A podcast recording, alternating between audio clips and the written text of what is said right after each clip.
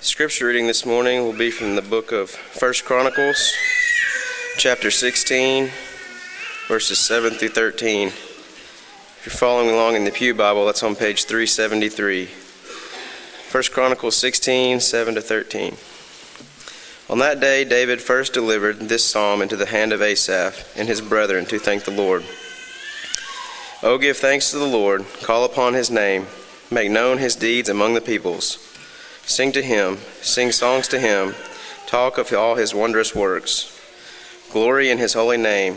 Let the hearts of those rejoice who seek the Lord. Seek the Lord and his strength. Seek his face evermore. Remember his marvelous works which he has done, his wonders and the judgments of his mouth. O seed of Israel, his servant, you children of Jacob, his chosen ones.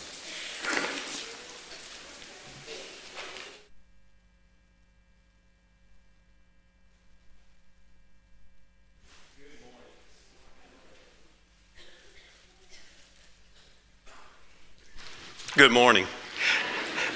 It is good to see each one of you. If you're a guest, again, we welcome you. It encourages us that you're here. We hope that we can be an encouragement to you. It's good to be together as a church family. We need to pause sometime and many times and just make sure we realize the great blessing that we have and that God gives us the opportunity to be adopted into His family and then be a part of a church family like this with gratitude in mind, I want to encourage you, as we have for many years here, why don't you this time of year, while the rest of America is thinking a little bit more about gratitude, why don't you make a list of at least 100 things for which you're grateful? What I would encourage you to do is not do it all at one time so that you can experience it over a few days. You may have already started your list, but if you haven't, if you wrote down 20 things today and then 20 Monday and Tuesday, Wednesday, and Thursday, you'd have at least least 100 things that you're thankful for.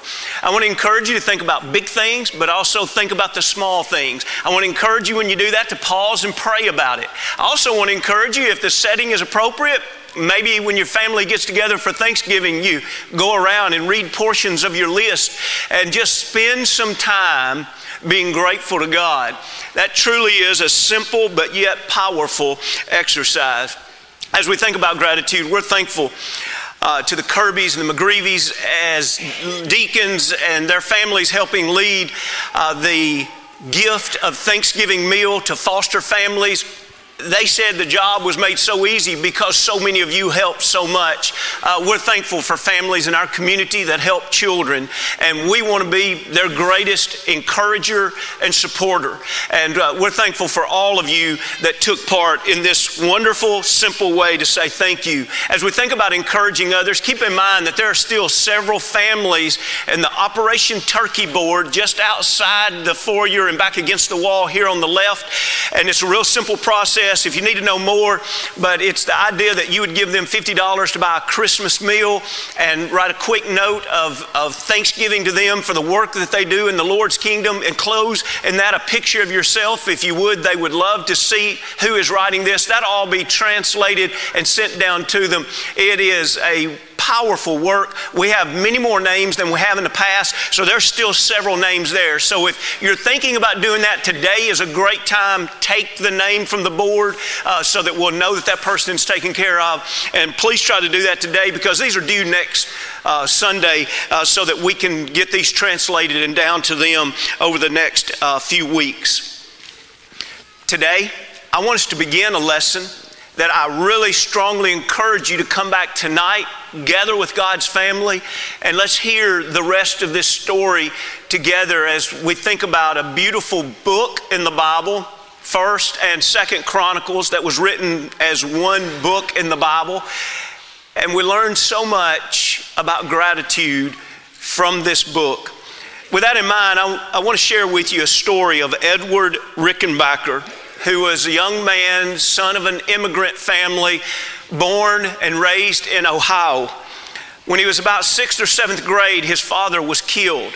And because of that, he dropped out of school and began helping his family survive. In the days of horse and buggies, he always had a strong interest in motors and things that were mechanical. He saw his first vehicle in 1905 and he was intrigued.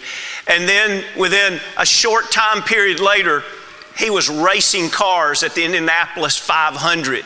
He raced in four of those races before World War I. And in World War I, he became an American ace fighter pilot. As a matter of fact, he's considered the most successful fighter pilot of World War I, and for that matter, perhaps of all times. He had 26 aerial kills in World War I, which made him a national hero. When he came back home, his love for automobiles still remained, and he started the Rickenbacker Motor Company. He designed and produced cars that were highly technical for that day and time. The other companies that were the major players in that day, in a sense, forced him out of business because they feared the success of his cars. He wouldn't take failure though. He just took his love for automobiles to buy the Indianapolis Speedway. But his long term business endeavors took him back to the skies. He bought from General Motors what became Eastern Airlines.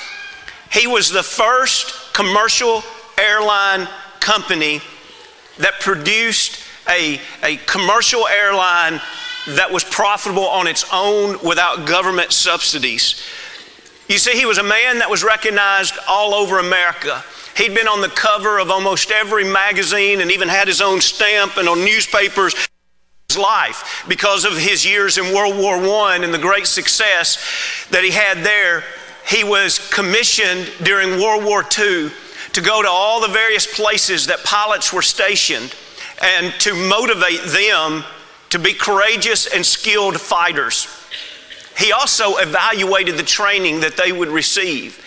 It was on one of those outings that he was on a B 17 that overshot the island that it was to land on. And because of that, they ran out of fuel. They crashed into the waters. The plane sunk rather quickly. They gathered a little bit of food, but honestly, the eight people gathered there thought they would be rescued very quickly because they had one of the most famous men on the earth so far as a military man. And so they thought if Rickenbacker's in the water, somebody will be here quickly. Well, the days turned into weeks. They only had enough food for three days. By day eight, they're lying in the raft, exposure, dehydration, and starvation is starting to set in. Nobody knows exactly why, but for whatever reason, miles and miles lost out at sea, a seagull lands on his head. He reaches up and captures it. It becomes their meal that would sustain them because from there they were able to take the intestines and have bait to catch fish, which would enable them not only to have more food, which, by the way, he was, I guess, the forerunner of sushi for all you crazy people that like raw food. More power to you. Maybe you'll survive out in the ocean sometime. And, and then he would use the intestines of the fish to catch more fish. 24 days later, the loss of life of one of those eight men, but they were rescued. It was amazing that after only two weeks of resting up from his exposure and dehydration and starvation, he went right back on the path and flew to the next island and began his evaluation and his training process. Now, everything I've told you, to the best of my knowledge and historical is true, it's factual. I want to share with you something that is debated. There's a rumor that it supposedly has some strong roots to it, but it goes something like this that occasionally throughout the rest of his life, you could find him at the end of a pier holding up shrimp and having seagulls come and eat the shrimp out of his hands. And that was his simple way to express gratitude for the fact that without that one seagull, their estimation was that none of those eight men would have survived. Maybe you look at that and say, well, that's not the way I would express gratitude. But I want to ask you this morning and today, even tonight, I want to ask you a very simple but important question How do you express gratitude? This past week, how have you expressed gratitude? Just make a mental note real quick. What are all the ways that you've expressed gratitude this past week? Wouldn't it be ashamed if we evaluated our life and on one hand someone says, Hey, are you a grateful person? And we just kind of roll out with the words, Sure, I'm a grateful person. Okay, prove it. Prove it. What have you done over the last 24 hours that expresses gratitude? What have you done over the last seven days? What have you done over the last month that expresses gratitude? I'm not suggesting to you that it ought to be just one thing, but I am suggesting to you that our life ought to be the result of an example of gratitude in so many ways. One of the reasons I love making that list of 100 things of which I'm grateful is that it is an opportunity to express gratitude. But for just a moment, let's think about the simple definition of gratitude.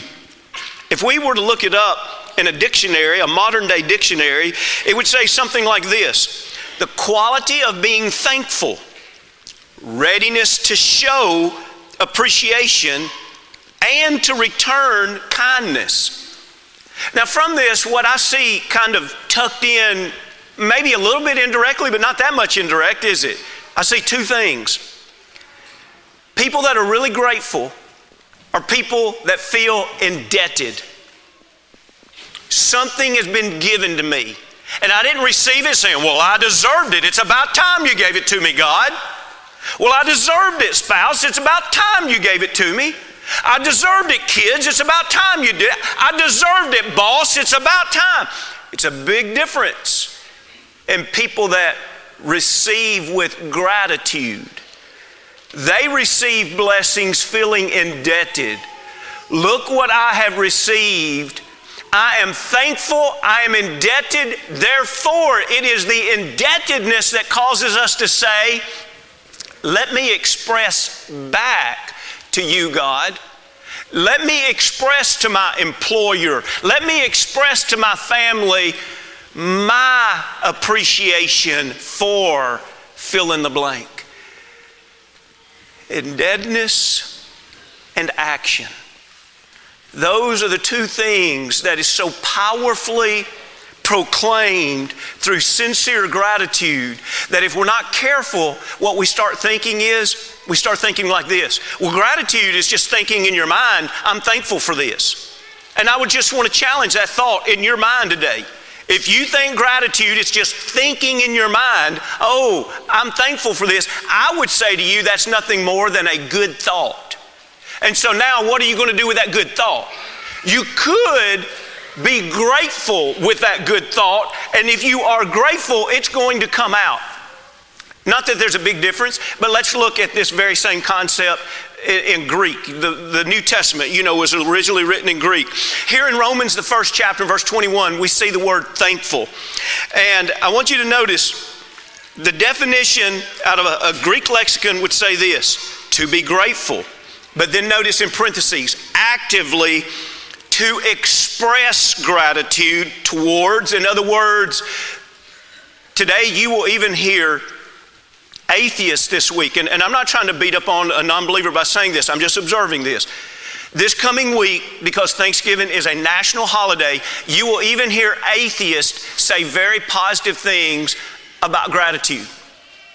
And they're probably sincere well, we ought to be thankful for the country that we have, or we ought to be thankful for the provisions we have. What I'm saying to you and I as Christians is that this gratitude is towards someone. You see, our gratitude is toward our God, our Creator, our Provider. Or maybe on another level, our gratitude is toward friendships or family or, or whoever it may be. But it, and then even in this in the Greek, notice it says, especially say grace at meals. Do you realize that, that when we pause to pray before a meal, it should never be just an exercise of habit. It should always be an exercise of gratitude. I am truly thankful for this food, and I realize that I didn't provide it. God's the one that has provided this food. Deuteronomy, the eighth chapter, is a powerful study in that. If you've never studied that, beware. We can get big, nice houses and we can get a lot of good food and we forget who provides it. That's what Deuteronomy 8 is all about. And so, it's important that we recognize this. Now, just real quick, when you notice the, the Greek there, see how closely tied it is to Eucharist? And you remember back several weeks ago when we were studying about the Lord's Supper? Remember, I mentioned to you in 1 Corinthians, the 10th chapter, in verse 16, that sometimes the cup of the Lord's table, there in 1 Corinthians 10 16, it is called the cup of blessing. In other words, it's called the cup of thanksgiving. In other words, we receive this Lord's Supper with great gratitude to God. So, as we partake of this supper, we should take it in a way that we express gratitude to God in the way we partake of it. And so, that's the very same thing here. Now, how important is this? In Romans 1 and 21, and, and we'll just go this next slide. I want you to notice here 21 through 23 shows us stair steps downward away from God. This passage is going to begin with individuals that know God, and it's going to end with individuals that, with their own hands, have created their own idols. Now, pause there for just a moment. How in the world do you do that? How do you go from worshiping the Almighty God who created us to saying, you know what, I don't believe in Him any longer. I want to now take my hands and I want to make my own God. See that rock? I'm going to chisel out my own God. See that piece of wood? I'm going to cut out my own God. How, do you go from there to there? Well, lest you say, oh, I, I, don't, I don't see how anybody could do that. Paul says, let me show you how everybody does that, that chooses to start on these steps going down. So we read here in 1 and 21, and he says, because although they knew God, they did not glorify him as God. The idea of glorify is to esteem, to extol, to hold up. How great is your God? Do you glorify Him as that great? What about if God is the Almighty, powerful, omniscient God, but we just kind of glorify Him like, hey, He's kind of like my buddy next door, He's just kind of like one of us? Well, if we don't extol Him for who He is, we are starting a tragic path downward. Well, what's going to be the very next step? When we fail to glorify Him, the very next step is, nor were thankful. In other words, now we stop feeling an indebtedness to God, and so therefore we do not express our gratitude to God by the way we live or by the way we worship and etc. Now, we're not going to break down the rest of this, but I'll just mention the rest. The next step is that makes our thoughts very futile, uh, morally depraved. In other words, now instead of thinking the way God would teach us to think, we've decided to start thinking the way we would think, and because of that, our foolish hearts becomes darkened. In other words, we're not enlightened with the wisdom of God. We are are now bringing the dark thoughts of humanity into our life. And the ironic thing is, notice verse 22 anytime people do that, they profess themselves to be wise, while in fact, they're foolish. Now, we regularly hear that. The further folks get away from God, the more arrogant they become about what they believe. And they just know that this path is right. And, and you know, sometimes you say, wow, you just can't reason with them. Well, that's because they've left truth behind, but yet what they're believing right now, they believe it just as if it were truth. And so, because of that, they begin to change God. They now want to shape their own God. So they may look to something that's created and worship it, or they may just make something that looks like something that was created. Now, all of that is an introduction to this morning and tonight's lesson. A lesson that I hope that we can give justice to a brief overlook and then just a little bit of pinpoint study in a portion of 1st and 2nd Chronicles. When we think about this topic of gratitude, I want you to think about 1st and 2nd Samuel, 1st and 2nd Kings. They're historical documents. that when we get to 1st and 2nd Chronicles, a lot of people kind of throw up their hands and say, Well, what's this all about? It's kind of like the same things again. It seems so repetitive. Actually, that is the case because if you took Genesis to Second Kings, First and Second Chronicles covers an overview of all 12 of the first 12 books of the Bible. So I ask you this why would God do that? The Septuagint is the one who ended up dividing these books. For example, uh, 1 Samuel, 2 Samuel used to just be Samuel. 1st and 2nd Kings used to be just Kings. And some would actually take 1st and 2nd Samuel, 1st and 2nd Kings, and call all of that Kings. And the Septuagint would even divide it up and say 1st Kings, 2nd Kings, 3rd Kings, and 4th Kings. I'm only telling you that to say there is a break then in thought, if you will, when we come over to Chronicles, but Chronicles looks like a rerun. And you say, why is this written so much like the other? Let's pause for a moment and think who was it written to? He was writing to Israel after the 70 years of captivity.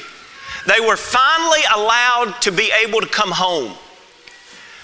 But the glorious Jerusalem and the glorious temple that was built back in Solomon's day, that if you and I, even in modern day now, if we could walk into Solomon's temple, I assure you our jaws would be down and we would probably say, I have never seen anything like this.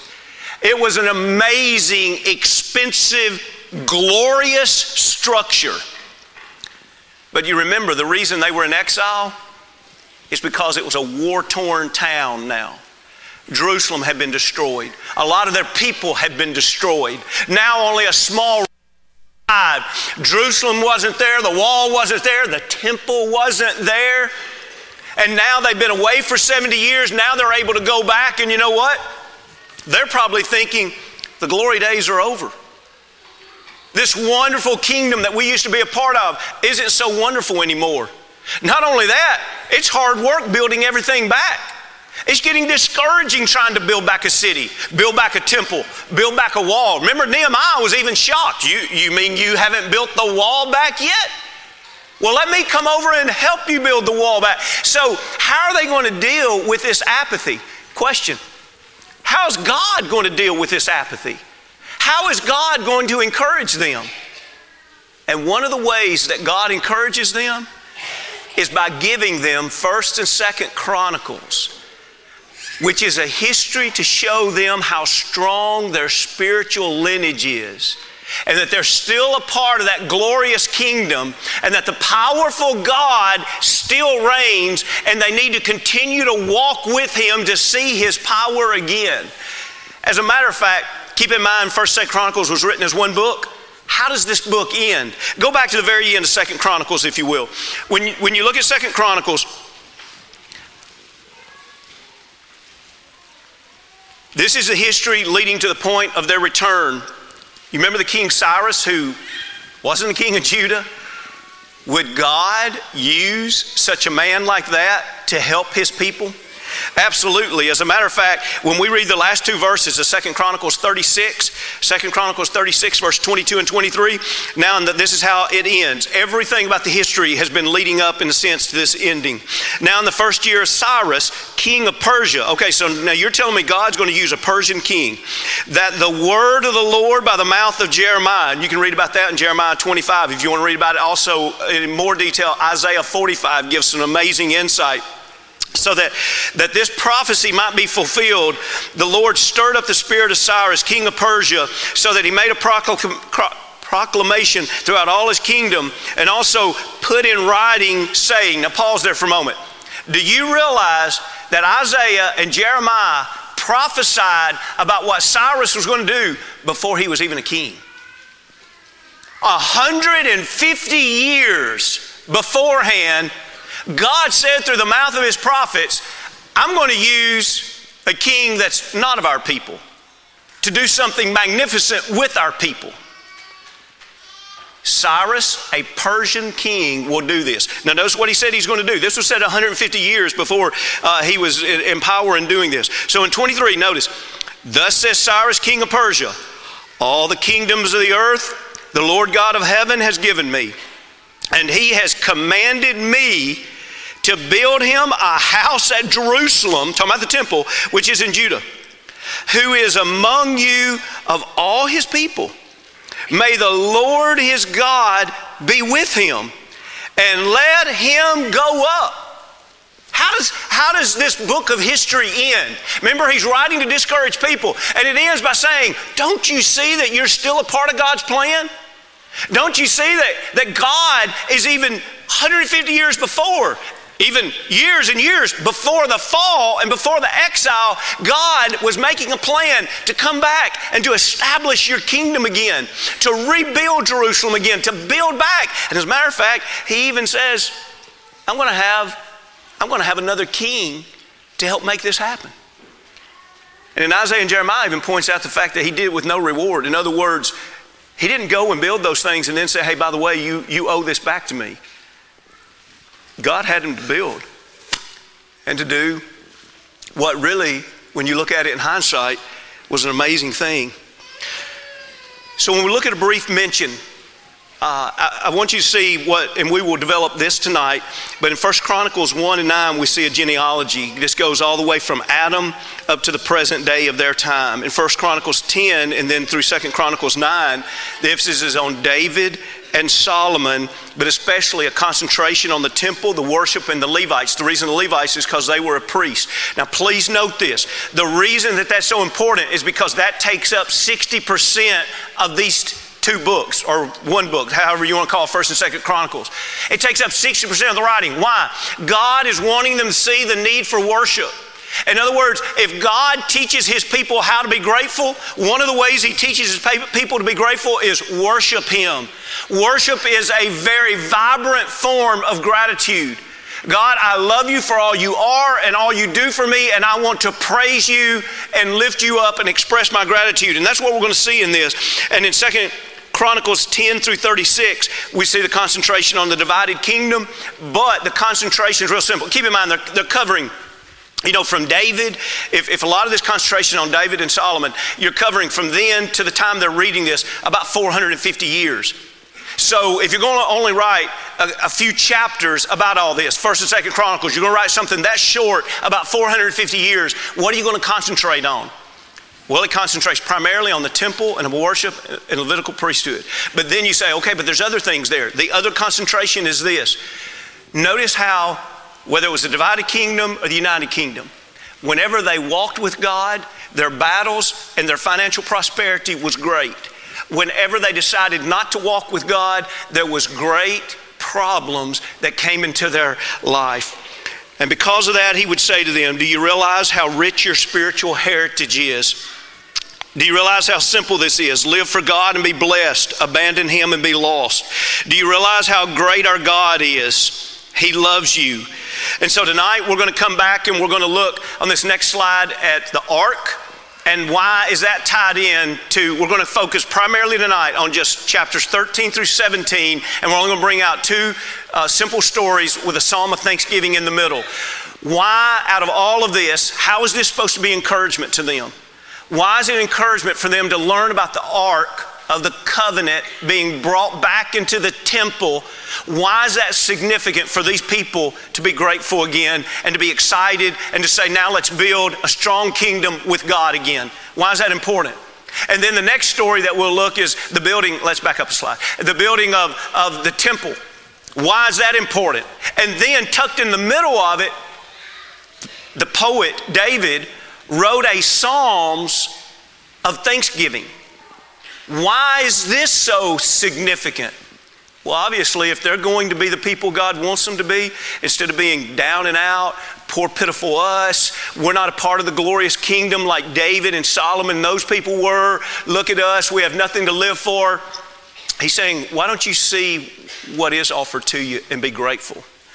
And why don't you realize the potential if you continue walking with God and be grateful? instead of giving up and giving in, why not stand up as the very end of the book says, now let's go up. The idea is now let's go up and build. And so, that in mind, uh, this next slide is going to show you that, that a lot of this passage of Thanksgiving comes out of three other Psalms. Uh, portions of them are being quoted, but I want to close by showing you this, and we'll pick back up on this tonight. But I want to close by showing you this. Uh, we're about to go into Bible class, and we're going to pray, and I hope that, that our prayers, uh, at least in part, sound something like this First Chronicles 16 and 8. Oh, give thanks to the Lord why would we give thanks to him? Call upon his name. Why would you call upon his name? You see a, a, a, basketball coach, and maybe there's a certain play that he wants to run, and so he calls a guy off the bench. And he says, Hey, call in your number. Go in. We're going to run this play. Why? There's something that that particular athlete can do that's needed. Why would you call upon the name of the Lord? Do you realize how great He is? If we realize how great the Lord is, we would never not call upon His name. But notice here the plea is give thanks to Him, call upon His name, make known His deeds among the people. How would we make known His deeds among the people? We could sing them, we could talk of His wonders. Verse 12, we could remember them, we will glorify Him. But what are we going to do? We're going to sing songs, but what are we going to talk about? Wondrous works, and that is pala. That's the word we've been studying all year. That could be translated just as correctly there talk of his marvels. And when you look in verse 12, what are we to remember? We're to remember his marvels, which he has done, wonders and judgments on the earth. In just a few minutes, we're going to go into Bible class, and I hope, I hope that we are not so arrogant that we wouldn't pour our heart out in thanksgiving because we are so thankful that God, what God has done, we will speak of His wonders. Look, God hasn't stopped working. God is just as active today in the congregation of Mount Juliet as he was in the life of Israel several thousand years ago. Have we spoke of what he's done in gratitude? We're about to go, and over the next hour, we will pray for every ministry. And we need to look back and be grateful to God. But we also need to look forward and say, God, we don't want to take a step forward without you. And we want to pause and we want to ask your blessings as we move forward. In other words, we want to call on your name. We want you to move us through this next year if you give us time. But we want to move through this next year looking back with gratitude to see the marvelous things that you have done. What an amazing hour the next hour is going to be as every member is prayed for by name. Every request that's been turned in will be prayed, and every ministry will be prayed about. Not so we can just do a little exercise and hit a check mark and say, Wow, God, we prayed to you today. But because the depth of our heart is so grateful to God for who He is, we know who He is and we love Him and we want to tell of His wondrous deeds. Is there anything we can do to help you this morning? Move closer to the Lord. If you're ready this morning to be immersed into Christ or be restored, if we